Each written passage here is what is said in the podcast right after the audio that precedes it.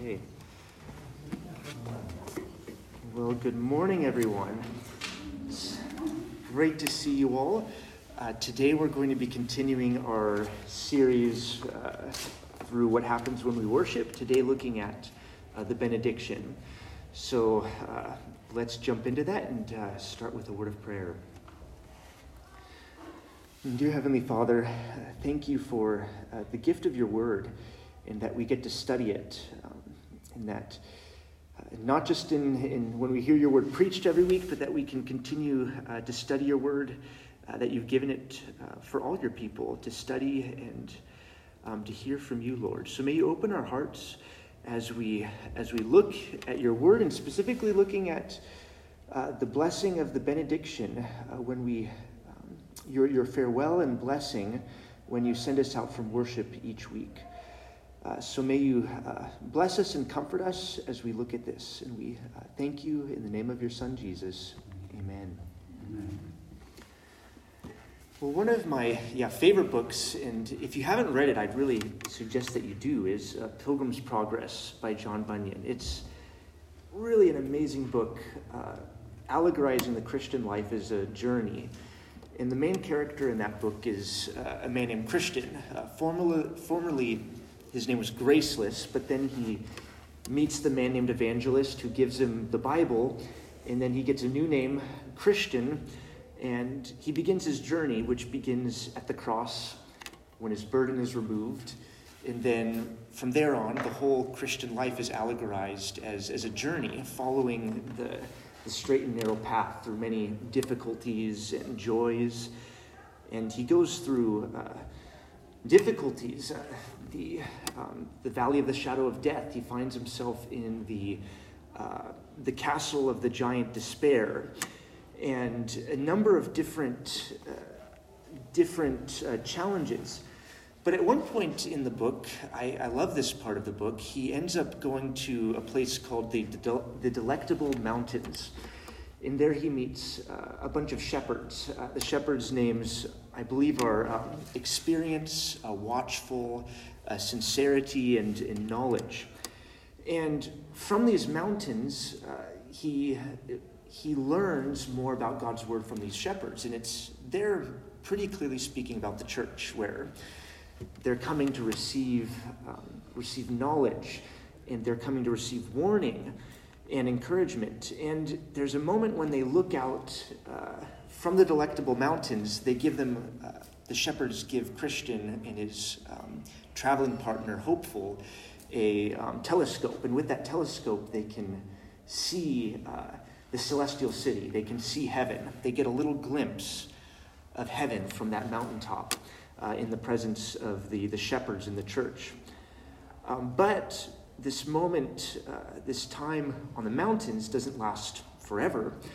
They have to continue their journey onward in life. Um, and so they, they take depart. They descend from the mountains, the delectable mountains, and they continue on towards the celestial city. And they come across many more challenges and, uh, and difficulties.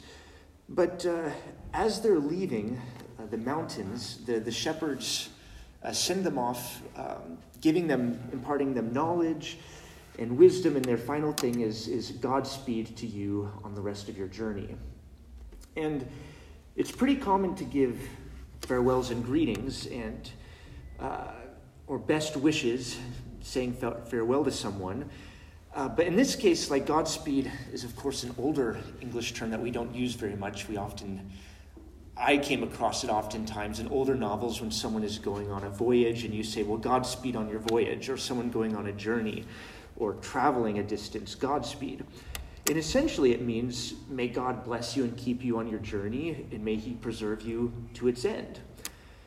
And so, that's certainly the context in this, in this pilgrim's progress as Christian is leaving, it's may God preserve you to the very end as you go out from this uh, mountain, as you go out from this um, church, so to speak.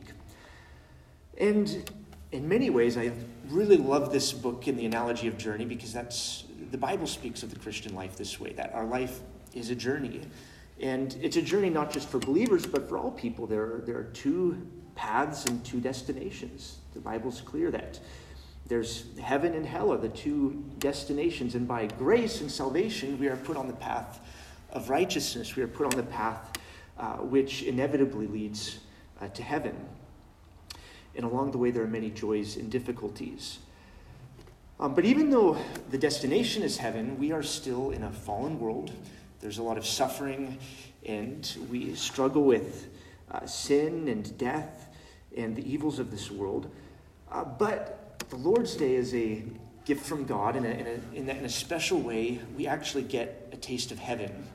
Like those delectable mountains where you get the telescopic view of the celestial city, we actually get a taste of living in God's presence for eternity when God will actually, oh, we will see him face to face, when he will never, he will not be um, inaccessible due to our, or there won't be a barrier between us and God due to our sin, um, due to our um, earthly existence.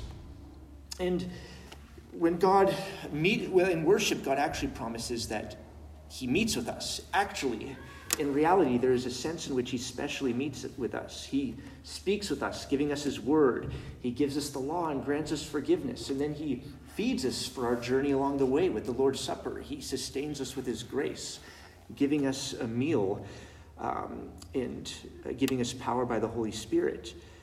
And then we also, as God's people, collectively get to speak to Him. We speak to Him in prayer and in song. And while we get to read His Word and, and speak with Him in prayer in the week, there's a, a special, a special way in which we do this as God's people on the Lord's Day. God has set this day apart as holy. And Hebrews says that, uh, speaks of this as ascending the heavenly Mount Zion each Lord's Day, where we actually come into God's presence, uh, getting a taste of the eternal rest that we'll have for eternity. But then afterwards, we descend from the holy hill. We descend from Mount Zion after the Lord's Day. We, we go into the week where we uh, go about our, our um, regular activities, our work, our responsibilities that we have, and we um, we are, in a sense, not in God's presence in the same way that we are today. And the benediction is God's somewhat, uh, uh, his sending us out into the week with his blessing. God has called us to himself, and so he sends us away. Um, and in some sense, this is understandable uh, covenantally. We are his people that God has called. And just as we don't have the authority to call a meeting with God, we can't say, okay, God, uh, we're all here and we expect you now uh, to meet with us in this special way. Uh, when God has only promised to meet with his people ordinarily on the Lord's day in worship, um, in this special way, uh, where we actually come into his presence and hear from his word preached uh, with power. But in the same way, we also can't uh, just dismiss ourselves. I know when I was a child, the rule in the house was uh, you can't get up and leave the dinner table unless you're dismissed. Even if you finished your food really quickly, or for some of my siblings, not me, but uh, you know, super picky and like, I don't want this, can I just go and play, you know, games afterwards or whatever?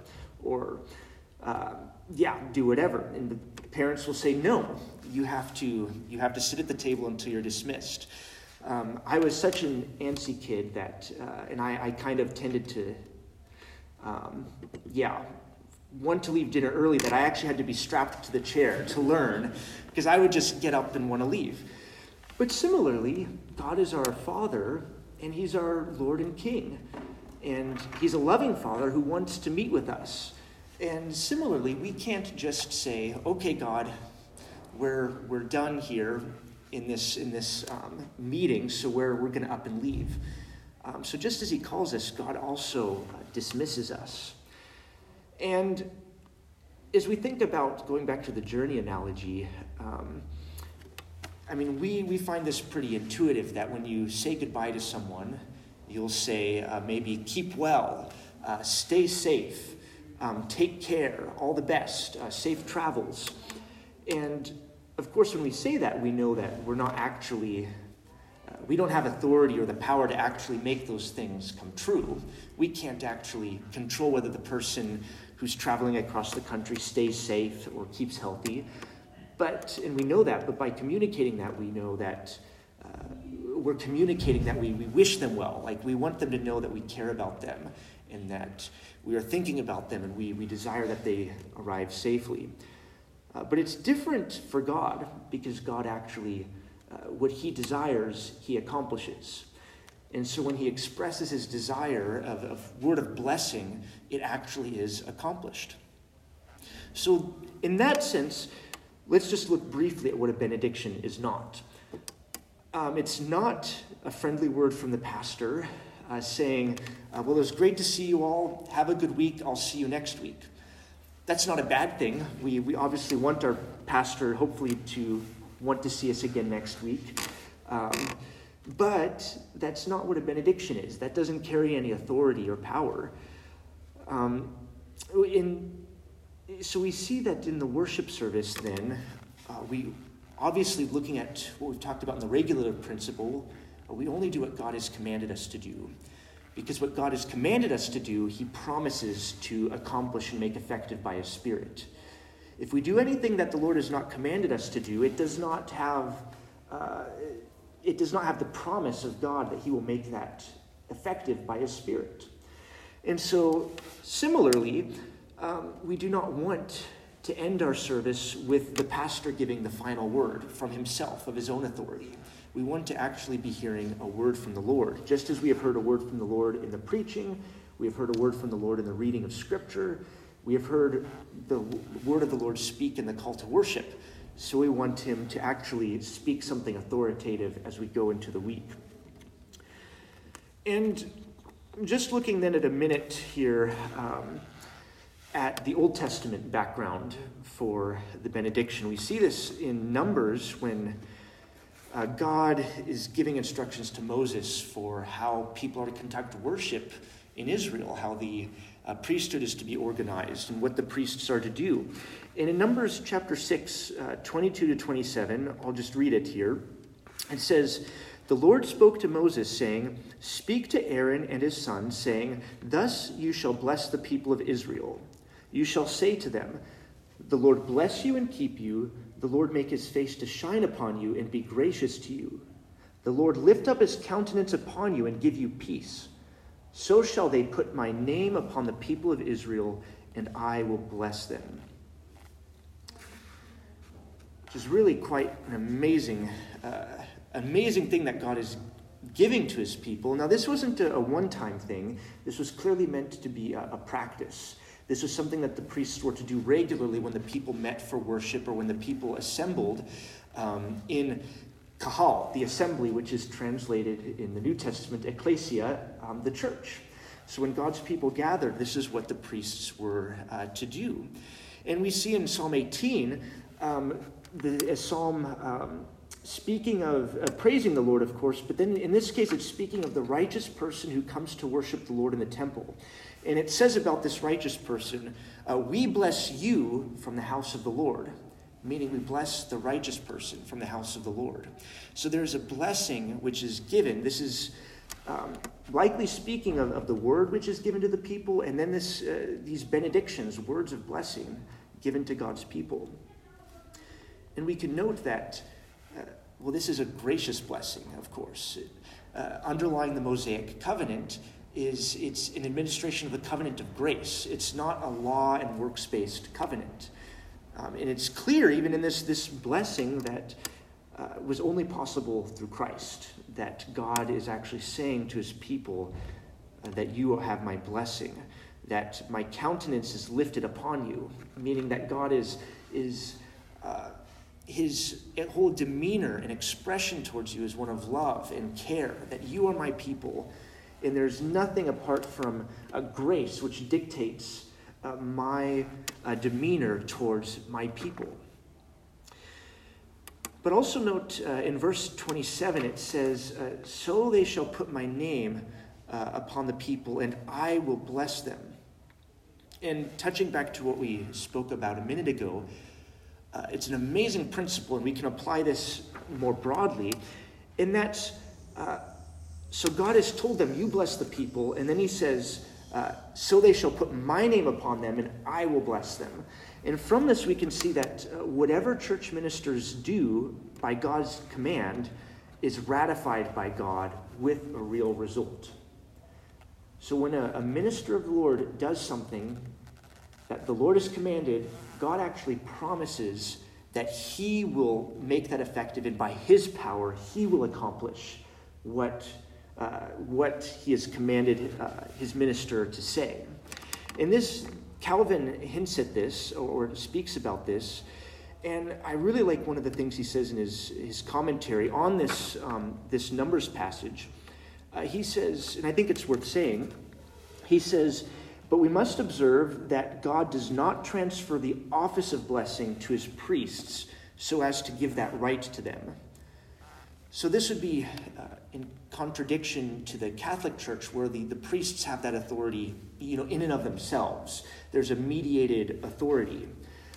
Um, the, the pastor is not actually conferring the blessing of the benediction on you, it's not anything in the the, the pastor himself that actually has the ability to give you that blessing.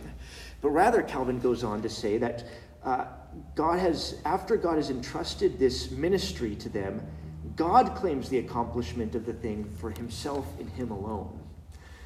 So that it is not a, a synergistic God and the pastor doing these things. God actually works through his ordained servant to accomplish it himself, which is an amazing thing and a comfort to us that we know when the Lord blesses us, it is actually Him who will accomplish it. And sorry, I'm just going to check the time here to make sure. Okay. Make sure we're where we need to be. And then also just with this, this verse, it says, I shall put my name upon the people of Israel. Well, what does it mean to put God's name on us? Well, that's speaking of uh, God as, as the covenant head of his people, that the people are his and belong to him. And when we, when we get God's name, um, it's often associated with the covenant formula, which is, I will be your people, I will be your God, and you will be my people. And the benediction solidifies this. It solidifies that God is declaring that these blessings actually belong to you and they are yours. And therefore, you are my people, and I am your God. So in Israel, we've looked at this Numbers passage. Um, there, even though it was an administration of the covenant of grace, there was a, a works principle um, within the Mosaic covenant. It was typological, that, it, that is, it was pointing to our need for Christ and pointing ahead to Christ who would fulfill the law. And in that typological principle, even though on the individual level people were saved by their faith, um, and as the New Testament is clear, people in the Old Covenant uh, Israelites are saved by their faith in God, in Christ. Um, but on the international level, as or on the national level, excuse me, God allowed Israel to stay in the land uh, only as long as they maintained a recognizable level of obedience to Him. When the people as a whole and as a nation became defined and identified with idol worship, uh, with evil kings who did uh, evil acts contrary to the Lord, um, God would God sent Israel into exile. He actually sent them away. And when God sent them out of the land, it was, it was a form of curse. Uh, God was saying, I am actually sending you away from my presence uh, because the Lord's presence dwelt in the land. But that is not what God does when He sends us away from the uh, worship service. God is not sending us away in curse because uh, Jesus has taken the curse on himself. The typological works principle pointing to Christ in the Mosaic covenant was fulfilled by Christ. Jesus satisfied all the requirements of the law. And so now, when the Lord sends us away from his presence, in the sense of um, when we've come to worship him, he's actually sent us away with a blessing, saying essentially that all the blessings that you have received in the word preached, in the word uh, read, and essentially in the gospel, are yours not just on the Lord's day, but as He sends you out. And so let's just look um, now to the New Testament, uh, benedictions in the New Testament. We see in Luke 24, uh, the final thing that Jesus does before his ascension is he raises his hands and he blesses his disciples. He gives them a blessing. And raising hands would have been a, a symbol and is a symbol of, of uh, of laying on of hands. You can't do that for a group of people, laying on of hands. But laying on of hands in Scripture is, is symbolizes it and um, represents the transferring of, of power, authority, or blessing. So when a, uh, an elder or a deacon is ordained, uh, the um, uh, Scripture says that the hands are laid on them in the sense of transferring or, or um, uh, giving over uh, authority. And in a similar way, uh, this blessing is, trans- is symbolized in, in the raising of hands. And we see that uh, the Reformed practice uh, continues this, uh, as well as uh, this was an early church practice. Um, but then let's just look at a couple specific benedictions. We have uh, in Pauline benedictions, we have Romans 15 13. Uh, May the God of hope fill you with all joy and peace in believing, so that by the power of the Holy Spirit you may abound in hope. Hear the Lord promising and giving you um, hope for your journey, hope in the, in the days to come that you may be steadfast. He promises uh, that He will fill you with joy and peace, not just now as we ascend the heavenly Mount Zion, but even in the, the deepest and, and most difficult, dark times of the week, of the months, of, of the years that go by on our journey. And then 2 Corinthians 13 14. Uh, the grace of the Lord Jesus Christ and the love of God and the fellowship of the Holy Spirit be with you all. You can tell in these that they're becoming, um, that they become more specific. In the Old Testament, it was the Lord bless you, the Lord make his face to shine upon you, the Lord lift his countenance and be gracious to you. And of course, then people are, are saying, well, we're sinful. We don't know how the Lord can be gracious to us. We trust that uh, through the sacrifices that he's uh, we have a means, it's an instrument to be saved, but they're still looking forward to the one who would ultimately take their sin away. But now these benedictions even more explicitly give uh, the gospel. We are saved by Christ, He is the one and the source of our hope. And so, actually, when the Lord uh, blesses you with the benediction after the service, He is saying and confirming to you that you are my people. If you have trusted in me, this blessing is for you.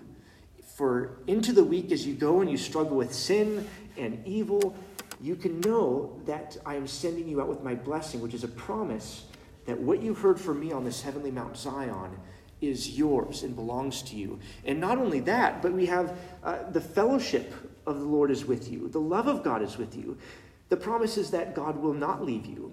Even though we are not in uh, God's presence on the heavenly Mount Zion collectively as his people, in the way that we are on the Lord's Day, during the week and throughout life, uh, God is with you. Jesus promises, I will be with you always, even to the end of the age. And this benediction is a, a promise of that, it seals that truth to us. And the Lord actually closes his whole revelation to us all of Scripture is closed with a benediction. In, in the final verse of Revelation, uh, t- chapter 22 21 says, uh, The grace of the Lord Jesus be with you all. Amen. And that's how the Lord leaves Scripture. He's given us His Word, and we, we have it preached to us in power every week. But until the Lord comes, uh, the Lord's Day service is just a foretaste. It's just a little taste looking through that telescope. But we can be confident that uh, the grace does not belong to us just on the Lord's Day, but even in, in the week. And really, what this means is that um, if we look at it now as the new covenant, looking back, that the only way this is possible, that God can bless us, is through Christ. Because it was on the cross that Jesus bore the malediction, the, the opposite of a benediction. The Lord, it was, may the Lord curse you, may the Lord turn his face from you. May the Lord forsake you. And that's what Jesus bore on your behalf, so that now every week Jesus gets to uh, speak to you, God speaks to you, uh, feeds you with the Lord's Supper, and sustains you, and then gives you this word of blessing. So, just uh, now, uh, kind of moving to closing, I think it, an important thing to note is that the benediction um, it marks both continuity and discontinuity from the Lord's Day to the rest of the week. Uh, it marks continuity in that uh, the promises are not just for us when we gather, the promises are for you always. The Lord does not leave you. But there's a discontinuity in the sense that uh, we realize we are, we are still pilgrims on the way. We come and we ascend this Mount Zion, we ascend the delectable mountains and get a little foretaste, but we realize that we're not home yet. Uh, the book of Hebrews says that we're, we're like the exiles, uh, the wilderness generation of Israelites who were outside the promised land, were looking in but could not be there. Uh, the difference, though, is that uh, the wilderness generation was cursed for their unfaithfulness, and that's why they couldn't go in. But for us, uh, scripture is clear, and Hebrews shifts the metaphor. For us, we're not under curse, we're under blessing, but we're between times. We're waiting for Christ to return uh, after he has ascended, and he rules his church from the right hand of the Father. But we're still like pilgrims journeying through this world. Um, we, we come and we get a glimpse of heaven, but then we we so easily can lose that. And so, this blessing, this benediction reminds us that when God sends us out, uh, He recognizes that you are not, uh, you are pilgrims, but He also recognizes and, and, promises that you are blessed and you are His people. And First Peter, uh, the benediction there, uh, really uh, speaks about this. Uh, in chapter 5, 10 to 11, it says, uh, and after you have suffered a little while, may the God of all grace, who has called you to his eternal glory in Christ, uh, himself restore, confirm, strengthen, and establish you. To him be the dominion forever and ever.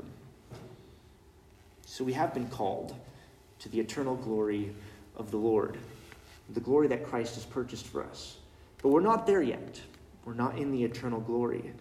Um, it says, after you have suffered, suffered a little while, then you will enter the glory. But while you are suffering, in this time and life of suffering, may the Lord restore, confirm, strengthen, and establish you. And to him be dominion forever and ever. And he has the dominion, he has the power, and through his ministers, he promises that by his power, he does restore. He does confirm to you these blessings. He does strengthen you, and he does establish you by his word not just on the Lord's day, but that what He has fed you with on the Lord's day will sustain you uh, by His presence through the week. And what an amazing thing, uh, what an amazing comfort that is. That we hear that when, when Antonio or, or a pastor gives that, he's not speaking on his own authority. He's not just saying, I hope you have a good week. I hope you're healthy. I hope you can come back next week. He's actually speaking the words of God, saying, You are mine. I have bought you with a price and none can wrest you from my hand. You will persevere because I will preserve you by the truth and uh, power of the gospel. So, what a comfort that is. Let's pray. Dear Heavenly Father, thank you for your blessing, this word of blessing, um, the blessing of the gospel that you have uh, sent your Son to um, bear the curse and rejection um, that we deserved. Thank you that we get to come every Lord's Day and, and get a taste of heaven um, when we get to gather together as your people and hear your word um, spoken uh, through your ministers. And thank you that you bless us with your word, which confirms that these blessings are for us if we have trusted in you, that, that uh, as you send us out um, into the world and, and onto our journey until we uh, send the Mount Zion again, that you will sustain us and preserve us. Um, so may you do that, Lord. May you sustain us and preserve us. May we um, uh, seek you all the more and seek uh, to know and, and plumb the depth of the riches of the blessing that you've given us, uh, which you've given us. And as we pray in the name of your Son, Jesus Christ, amen. amen.